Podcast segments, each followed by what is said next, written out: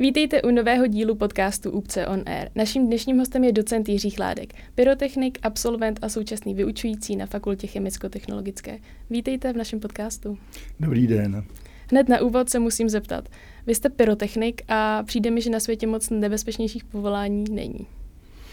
Eh, na to se mi často novináři ptají, jestli se v té práci nebojím. Eh, nemohu z toho mít eh, panický strach, jako někdo má z hadů nebo z myší, ale musím k tomu mít úctu. Je to kvalifikovaný protivník a stejně jako ve sportu nemůžete podceňovat soupeře, tak nemůžete podceňovat soupeře ani při práci s municí. Největší část vaší práce tvoří pyrotechnické průzkumy. Co si pod tím můžu představit? Hmm, pyrotechnické průzkumy jsou soubor eh, činností, eh, kdy eh, nejprve se zpracuje administrativní část zakázky, potom pyrotechnici vyjedou do terénu, kde je vyznačena nebo geodeticky vytyčena plocha, která má být proskoumána podle eh, zadání na požadovanou detekční hloubku a s ohledem na munici, která tam mohla být použita a která by tady mohla být selhaná v zemi, se zvolí vhodný detektor. Ta plocha se celoplošně proskoumá detektorem, eh, detekované signály se vyhodnotí a ty, které mohou pocházet od munice, se ověří kopanými sondami a teprve vizuálně se zjistí, jestli to je kus železa, nějaký součástka žele, zemědělské techniky, anebo jestli je to munice. Takže pyrotechnický průzkum v první části to je chození, chození, chození po ploše s detektorem a pokud někdo chce odpočívat a nechodí, dostane lopatu a krumpáč a ty signály jde vykopat. Takže jsme 11 měsíců na čerstvém vzduchu. Takže si vás někdo objedná a vy tam přijedete? Ano, majitel pozemku nebo stavebník si nás objedná, my, my přijedeme, proskoumáme, e, signály vykopeme a o výsledku pyrotechnického průzkumu se píšeme e, zprávu pyrotechnika. A je to na základě nějakého nálezu, který tam oni třeba, když se staví, najdou, nebo? No, zadávání pyrotechnických průzkumů je trochu generátor náhodných kmitů, protože přestože největší objednatel této služby je stavebnictví, tak v žádném stavebním předpise jednoznačně není definováno, kdy pyrotechnický průzkum dělat a kdy ne. Takže eh, záleží na odpovědnosti eh, investora nebo strachu stavebníka nebo na místně příslušném stavebním úřadu. Poměrně jednodušší situace je tam, kde bylo opakované rozsáhlé bombardování, tak tam ty města si to hlídají a stavební úřady to dávají do podmínek stavebního povolení. Typickým příkladem jsou Pardubice, Plzeň, Kralupy, a tam i na přípravné práce se potom musí spolupracovat stavebník s pyrotechnikem.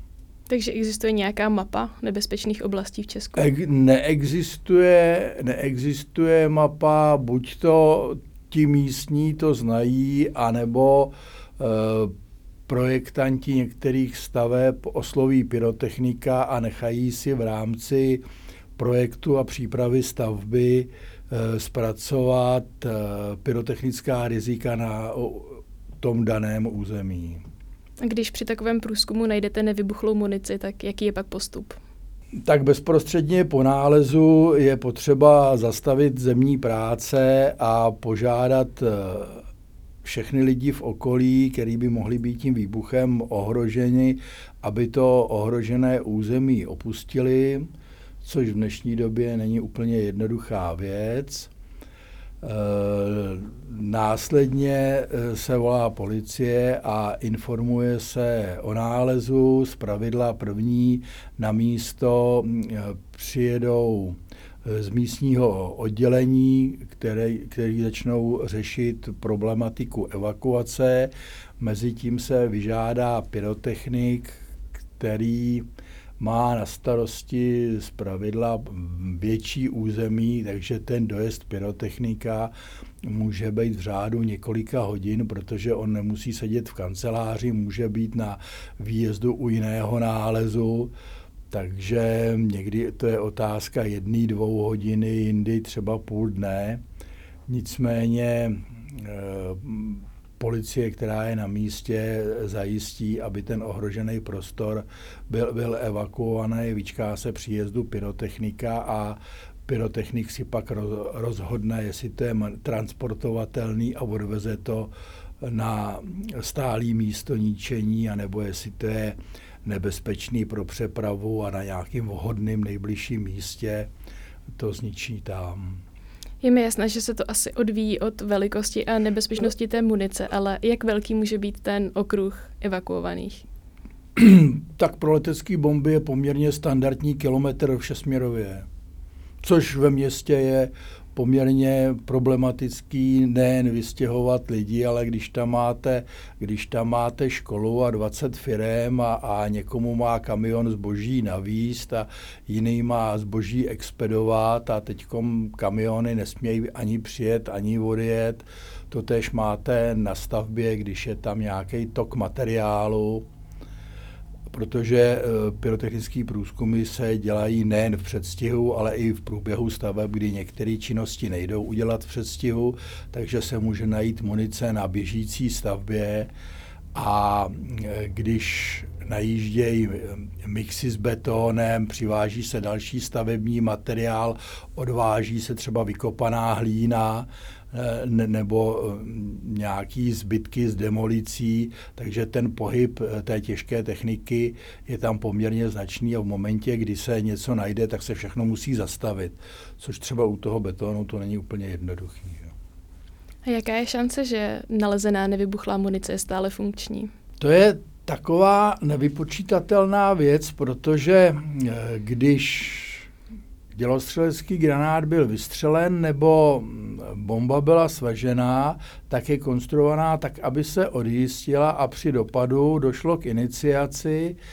A tím, že k iniciaci nedošlo, tak něco v tom iniciačním řetězci selhalo a my nevíme, jestli se úplně neodjistil, nebo se špatně pohnuly ty součástky uvnitř zapalovače, takže eh, tam potom i změna polohy nebo převrácení nebo nějaký zaklepání do té munice může být eh, nebezpečný mezi, eh, mezi takový úplně nejnebezpečnější a co je černomůrou každého pyrotechnika je, když v té letecké bombě místo mechanického zapalovače, kde by se přesouvaly nějaké součástky a byla by tam pružina, nápichová jehla, je ampulka s chemickým roztokem, která se má buď při zaletu, nebo při dopadu rozbít a ten roztok má rozpustit celuloidový pojistný elementy. Je to, chemický, je to chemický dlouhodobý zapalovač a oni byli několik skupin, krátkodobý, dlouhodobý a ty dlouhodobý byly od 6 hodin do 6 dnů. A protože rozpu- celuloid v dnešní době není žádná uh, kvalitní, jednoznačně definovaná uh, hmota, ty uh, zapalovače za války se vyráběly z životností jednotek měsíců. A když 75, lež, 75 leželi v zemi, tak, tak nikdo neví, jestli ten celuloid zdegradoval, jestli ta ampulka se rozbila, nebo uh, se to rozbije v momentu, kdy ta bomba se převrátí z pravého boku na levý bok. Jo. Je to strašně nevypočítatelný a pak je tady ještě jedna riziková, jedna riziková věc a to je velikost. Mnohdy bývají rozměrově ma- malý kusy munice považovaný jako něco méně cenného, co nemůže ublížit, ale tam je potřeba si uvědomit, že zatímco velký dělostřelecký granáty, mají sofistikovaný e, zapalovače, kde je třeba několik pojistných mechanismů, že e, k tomu odjištění musí být splněná celá řada podmínek, tak u těch e, malých střel, kde jsou malí zapalovače, tak tam je třeba jenom folie nebo pružínka, která se při rotaci má rozmotat a tam je potom jednoduchý e, takový zapalovač eh, iniciovat, i když člověk eh, nechce a on ten, on ten malý granát z nějakého malého kanónu nemusí úplně zabít, může zranit a na následky zranění může zemřít nebo může utrhnout ruku. V podstatě do této skupiny těch malých nebezpečných granátů patří střely ráže 20 mm, což je váleček o průměru 2 cm dílce, asi 10 cm. A my, když jsme začínali 2015 v Bořím lese na Jižní Moravě, tak tam krátce předtím byl smrťák, kdy hledač našel eh, tenhle ten náboj nebo střelu, doma to rozebíral, došlo k výbuchu, ty střepy ho zasáhly do oblasti břicha a v nemocnici následně na, na následky zranění za několik dní zemřel. Jo. Takže pro vás je lepší, když najdete menší nebo Ne, pro nás je lepší, když najdeme něco většího, kde je sofistikovaný zapalovač a když se bavíme o nevybuchlé munici, tak já si třeba představím především munici z druhé světové války. Setkáváte se ale se staršími nálezy? Eh, setkáváme se se staršími nálezy, je to spíše výjimečné, ale v podstatě eh, pyrotechnické průzkumy v podmínkách České republiky mají dvě, takové dvě oblasti a to je Eh, válečná munice z, z bojů a z náletů z druhé světové války a pyrotechnické prů, průzkumy na zrušených bývalých vojenských výcvikových prostorech, zejména ty, kde dočasně působila sovětská armáda. Takže je to druhá světová válka a ty 60. Eh, až 90.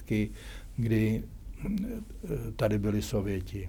Eh, co se týká těch hodně starých nálezů, tak při jednom z průzkumů ve, ve výcvikovém prostoru nebo v bývalém výcvikovém prostoru v Milovicích jsme našli dělostřelecký šrapnelový granát z Rakouska-Uherská, protože o Milovickém výcvikovém prostoru se rozhodlo v roce 1903 a 1905, už tam armády cvičily a v podstatě, kdo ovládal Čechy, cvičil v Milovicích, takže nejdřív to byla rakousko-uherská armáda, pak to byla naše československá armáda, pak to byl Ibungplatz eh, SS, eh, pak tam byla zase naše armáda, pak tam byli Sověti, pak to skončilo. A co, eh, ty další eh, Opakovaně jsme nacházeli v Plzni minometní granáty do minometu ráže 14 cm. Ten minomet byl vyvíjen eh, v roce 1918 a eh, škodováci, když tu zbraň zkoušeli, tak měli inertní střely, kde stříleli přímo ze dvora Škodovky na své louky Dneska tam je sídliště a Západočeská univerzita a, a komerční objekty. A při těch stavbách se tato munice nachází. A my víme, že prokazatelně e, se střílelo před koncem první světové války v roce 1918 a my jsme tam našli asi 12 nebo 14 těch střel v roce 2014. Ta, ta, takže po 96 letech jsme vykopali dělostřelecké granáty a ten jejich technický stav není takový, že by byly na rozpadnutí a že by zmizely. Asi úplně nejstarší kus munice jsme víceméně náhodou vykopali při stavbě silnice okolo Paramá, kde ve vrstvách škváry a navážek jsme vykopali dělostřeleckou minu model 16 do uh, minometu, tuším BLR, vzor 1915.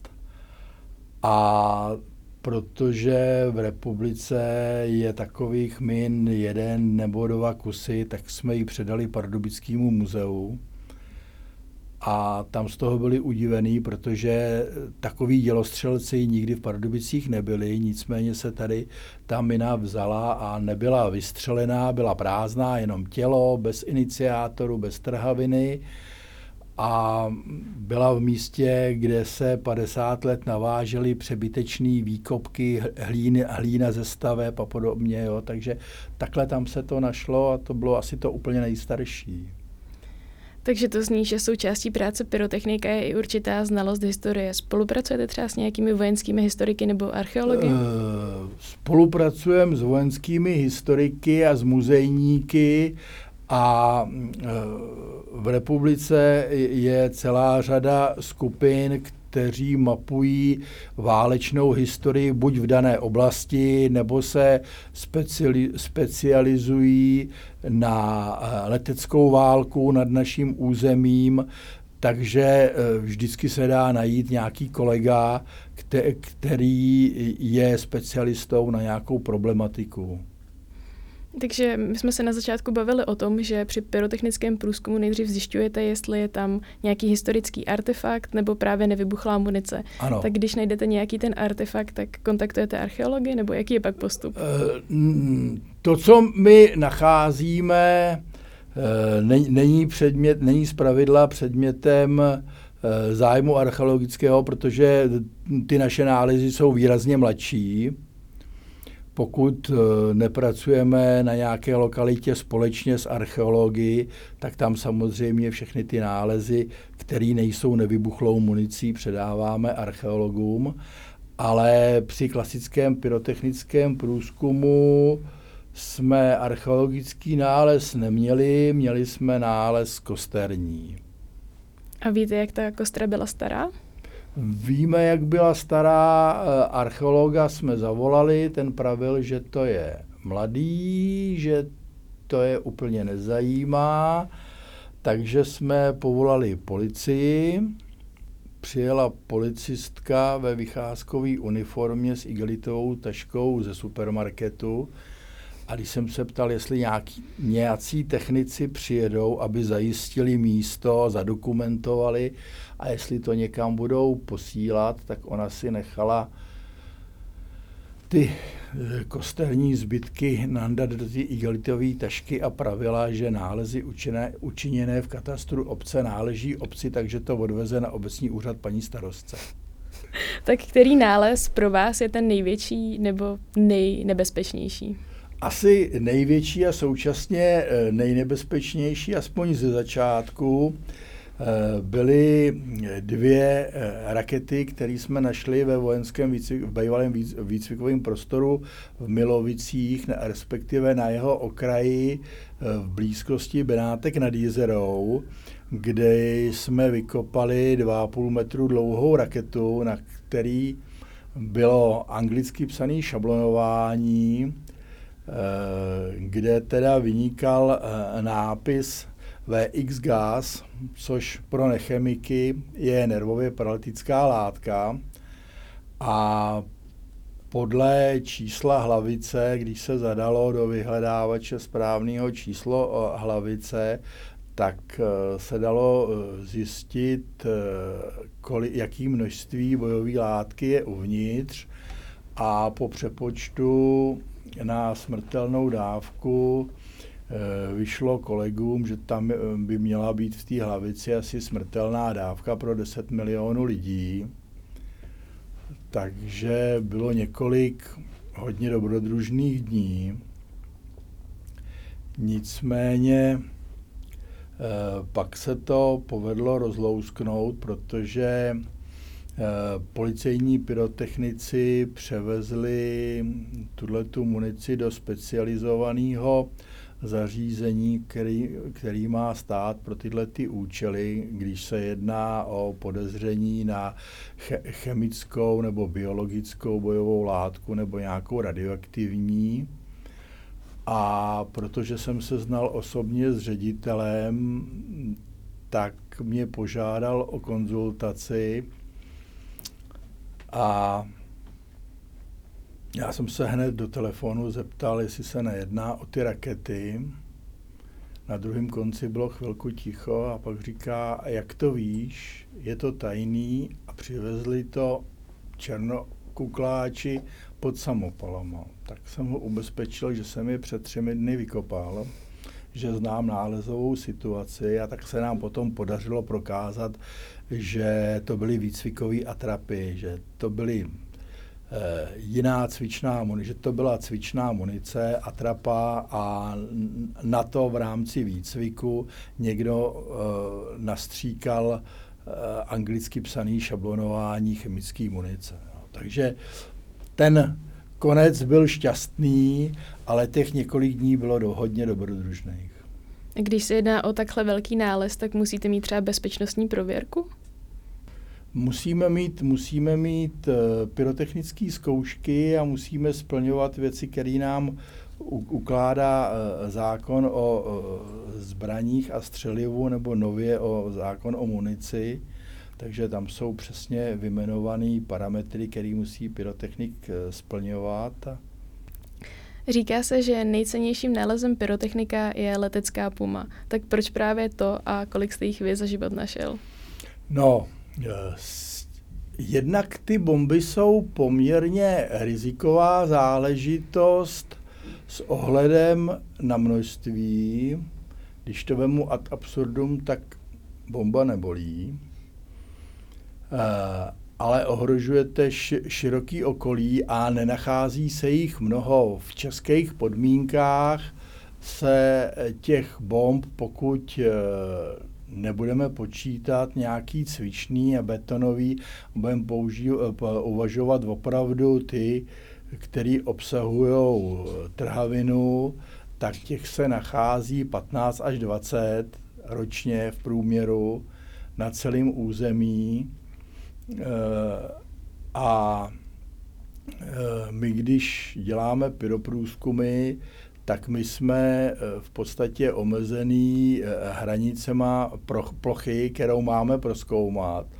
A my víme, že, pada, že se bojovalo 200 metrů vedle, ale tam si to zemědělec hlídá, aby jsme mu nepošlapali louku nebo obilí a my hledáme tam, kde je to předmětem zakázky a hledáme v, v pevně vymezeném území, na rozdíl od nějakých uh, hobby hledačů, který uh, monitorují eh, cestu nějaký vojenské jednotky a můžou jít polelou, polelouka les podle potoku, tak my se držíme vytýčení stavby a zkoumáme v rámci stavby. Stává se často, že ti hobby hledači najdou nějakou velkou munici? Stává se, stává se to, když se podíváte na internet, tak tam toho najdete. A je to nebezpečné? Je to nebezpečný. A úplně nejnebezpečnější ani ne, nejsou ani tak hledači jako odnášeči a rozebírači. To znamená, že si tu ostrou munici odnesou domů a doma se jí snaží rozebrat a, a některé a některý diskuse a některé rady na internetu jako to je starý, to je bezpečný a to už bylo vystřelený, to klidně rozeber a, a takový ty rady, tak Můžete nám říct o nějakých nálezech z oblasti Pardubic? Už jsme se bavili o tom, že třeba oblast kolem Parama byla hodně bombardována. Oblast kolem Parama byla eh, hodně bombardovaná. Já jsem eh, do Pardubic přišel s minohledačkou někdy v roce 96 nebo 94. To byly takové začátky, někdy 96-7 jsem začal intenzivně Eh, se podílet na těch zakázkách eh, v Pardubicích a eh, chtěl jsem si najít bombu, než půjdu do důchodu a už v důchodu jsem a vykopali jsme asi 15 bomb se svojí partou, a, ale žádná není z Pardubic. No. Takže byste si chtěl ještě připsat zářez No, Pardubic. ono už, ono už pomalu není kde hledat, no. Takže je možné, že už tam žádné nezbývají, nebo hodně uh, málo? Ne, uh, vzhledem na tom, jaká je geologie v Pardubicích okolo Parama, kde na povrchu máte nějaký spevněný plochy, potom je všude jemnej, jemnej písek, někde 3,50, 4 metry je hladina spodní vody a, a tvrdý vrstvy začínají někde okolo 9 metrů a ta bomba uvádí se 3 až 5, ale v těch pardubických jemných píscích může být klidně 6 metrů hluboko. A ty stavby se zas až tak hluboko nezakládají s výjimkou mostů třeba, jo, když jsme stavěli silnici okolo Parama a zbourali se starý mosty přes železnici a stavěli se nový, tak eh, ty piloty, ty se museli vetknout do toho eh, tvrdého soudržního materiálu, takže ty byly třeba 12 metrový Eh, ale jinak běžně ty, ty stavby, ty 4 metry ne, nepřelezou, takže ty bomby můžou být hloubš. Vy se kromě pyrotechnických průzkumů věnujete také znaleckým posudkům. Čeho se týkají?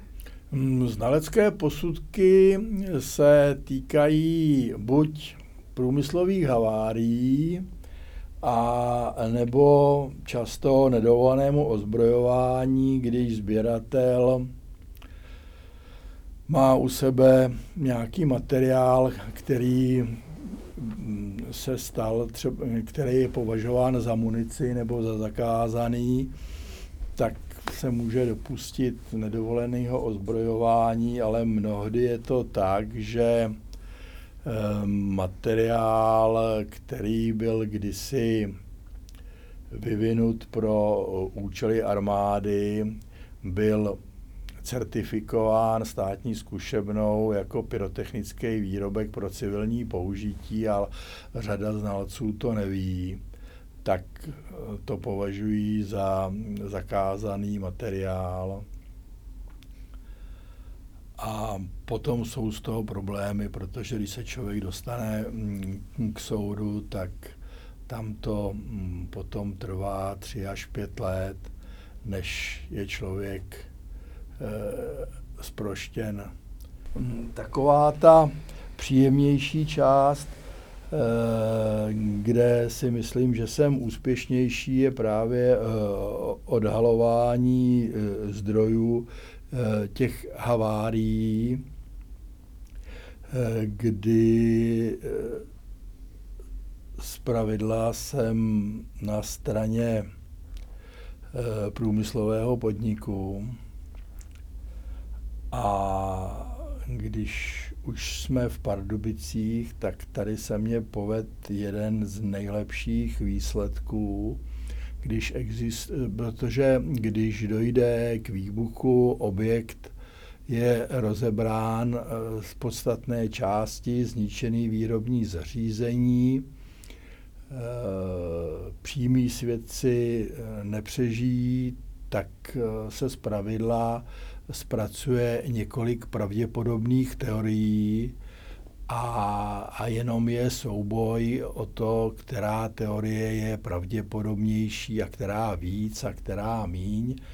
A já jsem jednou byl přizván, abych se vyjádřil k havárii, která se stala tady v explozii a podařilo se mi mezi množstvím stop najít eh, součástku, kterou zkoumal, kterou zkoumal eh, defektos, specialista na defektoskopii a zjistil, že tam byly chybné, chybné sváry A této informaci, eh, tou se nikdo nezabýval a nikdo nehledal, o jakou součástku se jedná. Eh, já jsem po této stopě šel a pak jsem zjistil, že úplně primárním problémem eh, celého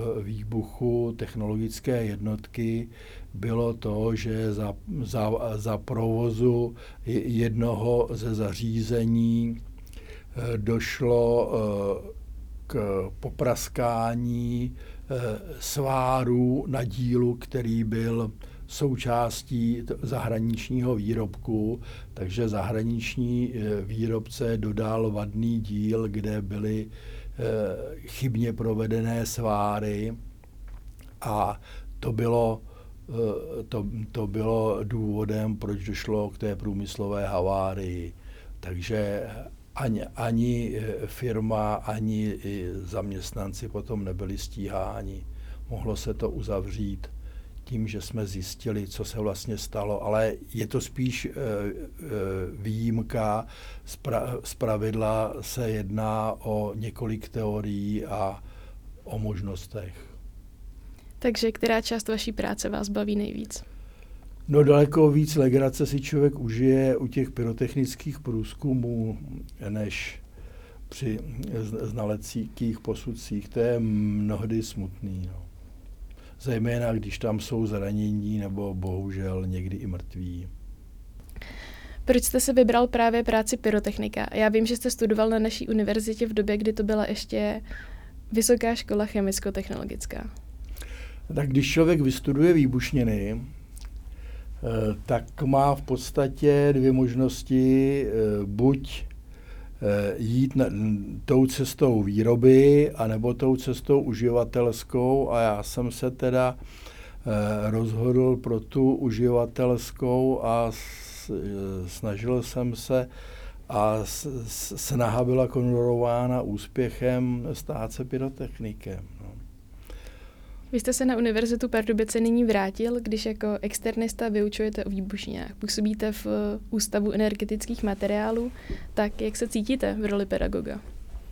A tak mm, já eh, tu svoji eh, roli beru tak, že jako praktik se snažím předávat zejména ty své praktické poznatky, protože univerzita eh, je plná teoretiků a ty teoretické základy znají třeba líp než já, ale já jsem zase měl možnost být u různých eh, havárií, eh, u různých experimentů, takže tohleto se snažím předat mladým kolegům, protože já současně přednáším a e, cvičím mladé pyrotechniky v pyrotechnických kurzech v Poličce, takže to se poměrně dobře do, doplňuje. Jak se obor proměnil od doby vašeho studia? Jsou nějaké nové uh, výbušniny, postupy? O, obor, se, obor se proměnil poměrně zásadním, e, poměrně zásadně, protože jednak za našich studií neexistovaly počítače a internet. Borec byl ten, kdo měl kapesní kalkulačku a e, spousta věcí e, nebyla přístupná, nebyla veřejná ani pro studenty. Takže i v rámci, i v rámci výuky ten rozsah informací, který jsme mohli dostat, ne, by, byl, byl omezený. A dneska e, ta problematika je daleko širší. Není to jenom e, vý, výrob, výroba a, a, a použití, ale jsou to moderní, různé moderní metody zkoumání vlastností, zkoumání průběhu těch výbuchových jevů, jo, což je spojený s rozvojem technických prostředků, počítačů a celé té techniky, takže určitě to šlo mílovými kroky dopředu. My můžeme říct, že pyrotechnika je u vás rodinné řemeslo. Kromě vás se tomu věnují i vaši synové. Tak jak vám funguje propojení pracovní a rodinné sféry? Ano, synové se potatili, už i vnuci umějí zapnout detektor a něco najít s detektorem. E, jak funguje propojení? To máte tak. Když se daří, tak je všechno v pohodě a je pohoda na firmě i v rodině. Když se něco nedaří, tak to není jako v normální továrně, že se vám něco nedaří, někoho pošlete do patřičných mezí a jdete si odpočnout do domu, protože e, jsou propojený nejen pozitiva, ale i negativa, takže člověk se musí snažit, aby to furt fungovalo a ale důležitý, eh, důležitý je to eh, z jiného pohledu, eh, důležitý to je z toho, že my když uděláme pyrotechnický průzkum a máme povinnost napsat závěrečnou zprávu z pyrotechnického průzkumu, tak tam se vždycky popíše to území, jakými přístroji a metodikami jsme tu to zkoumali, pak je tam kapitola nálezy a v kapitole závěr se to schrne, plocha byla proskoumaná tou a tou metodikou, e, našlo se, nenašlo a pak je tam poslední věta, po provedeném průzkumu je plocha bezpečná pro další stavební práce a já se pod to podepíšu. A já se pod to podepíšu, i když jsem to dělal já, nebo když to dělali moje, moje děti. Jo.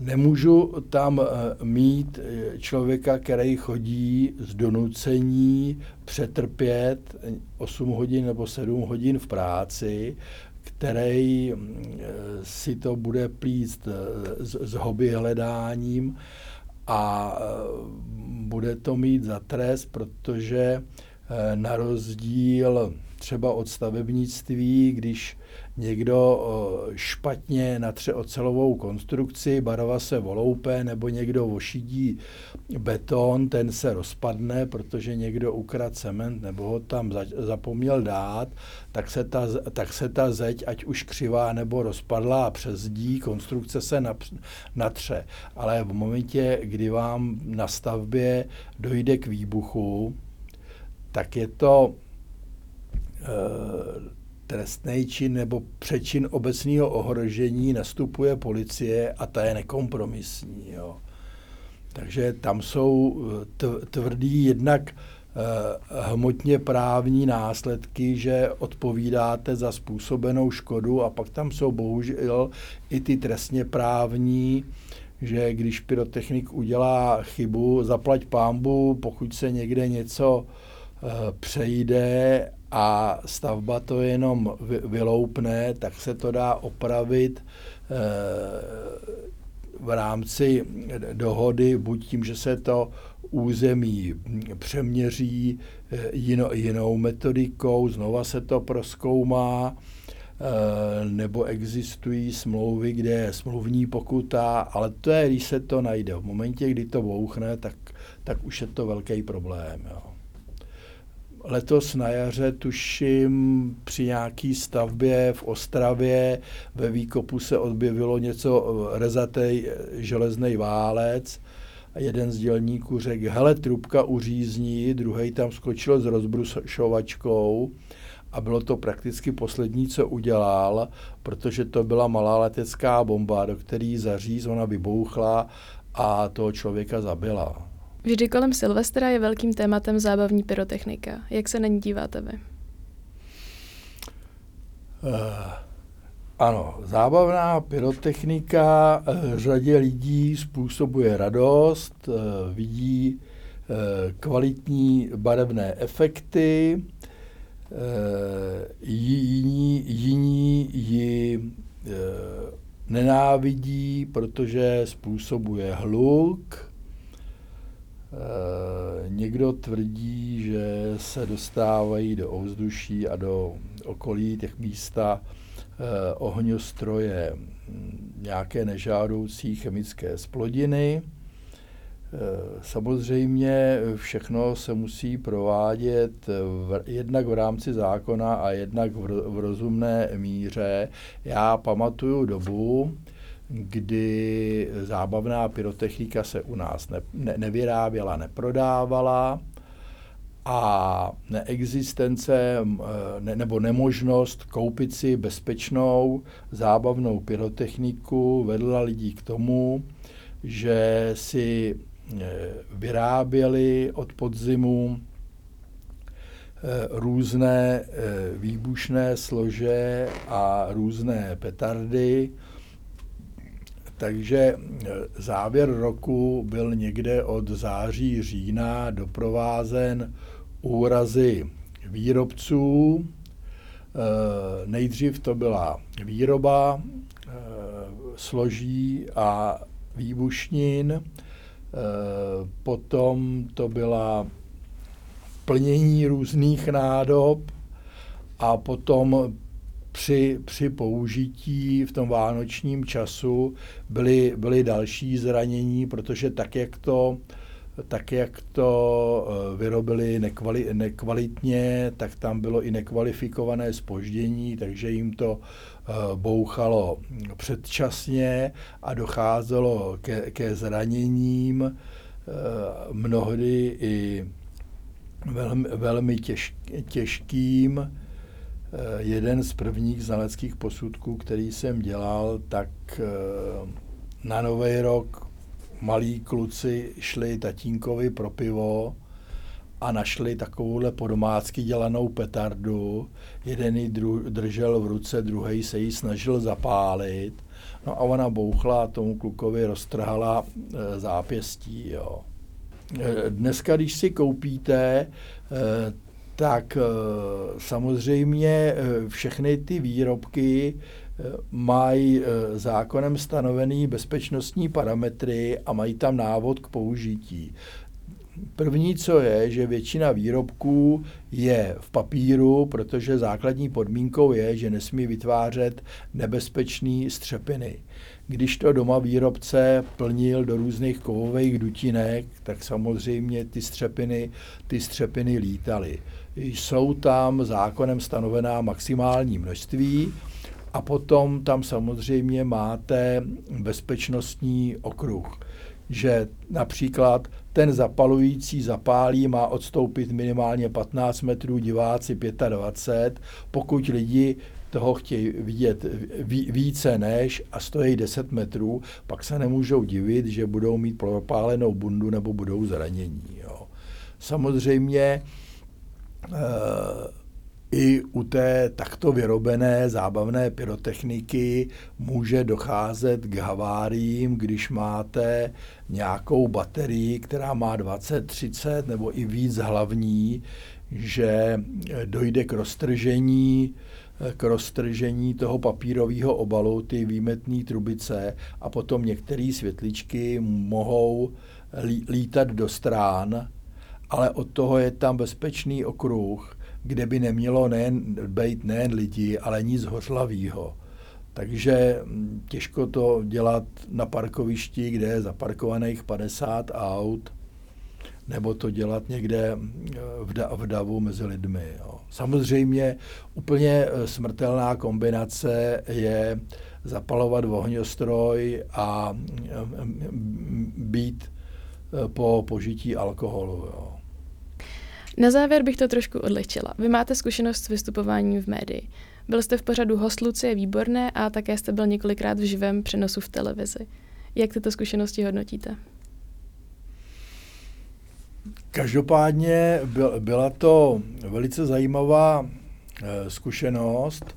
Eh, nejprve jsem byl několikrát kontaktován s pravodající když jsme na stavbě našli nějaký zajím, eh, nějakou zajímavou munici, takže to jsme natáčeli eh, rozhovory, bylo možné stříhat, pak přibyly některé spravodajské živé vstupy a co se týče těch živáků, tak asi nejdobro, nejdobrodružnější bylo, když jsem byl pozván do spravodajství a ta spravodajská relace šla živě a jako spoludiskutující proti mě seděl policejní prezident. Potom velmi zajímavé setkání bylo s Lucí Výbornou, která e, přijela úžasně připravená a jen otevřela ústa, hned spustila lavinu dotazů, otázek, námětů a bylo to, jak když se protrhne Slabská přehrada. Jo. Kromě tohohle jste byl také hostem v televizním pořadu Incognito. V tom celebrity hádají neobvyklá povolání s tím, že ten host, kterého hádají, jim vždycky dá nějakou nápovědu na začátek. Tak ano. jaká byla vaše nápověda? Já tuším, že jsem dostal přiděleno já sám. Že když už si to najdu, tak to jdu vykopat já sám. Uh-huh. A uhodli vaše povolání? Uhodli mě asi po osmým ne. Kuba na to má patent. Hostem dnešního dílu podcastu Úpce on Air byl docent Jiří Chládek, pyrotechnik, absolvent a současně vyučující na fakultě chemicko-technologické. Moc děkuji, že jste přijal pozvání. Naschledanou. Eh, všechny díly našeho podcastu můžete najít na YouTube, Facebooku Univerzity Pardubice a také na všech hlavních podcastových aplikacích. Já moc děkuji, že nás posloucháte, že se na nás díváte a budu se těšit na viděnou a naslyšenou zase u dalšího dílu.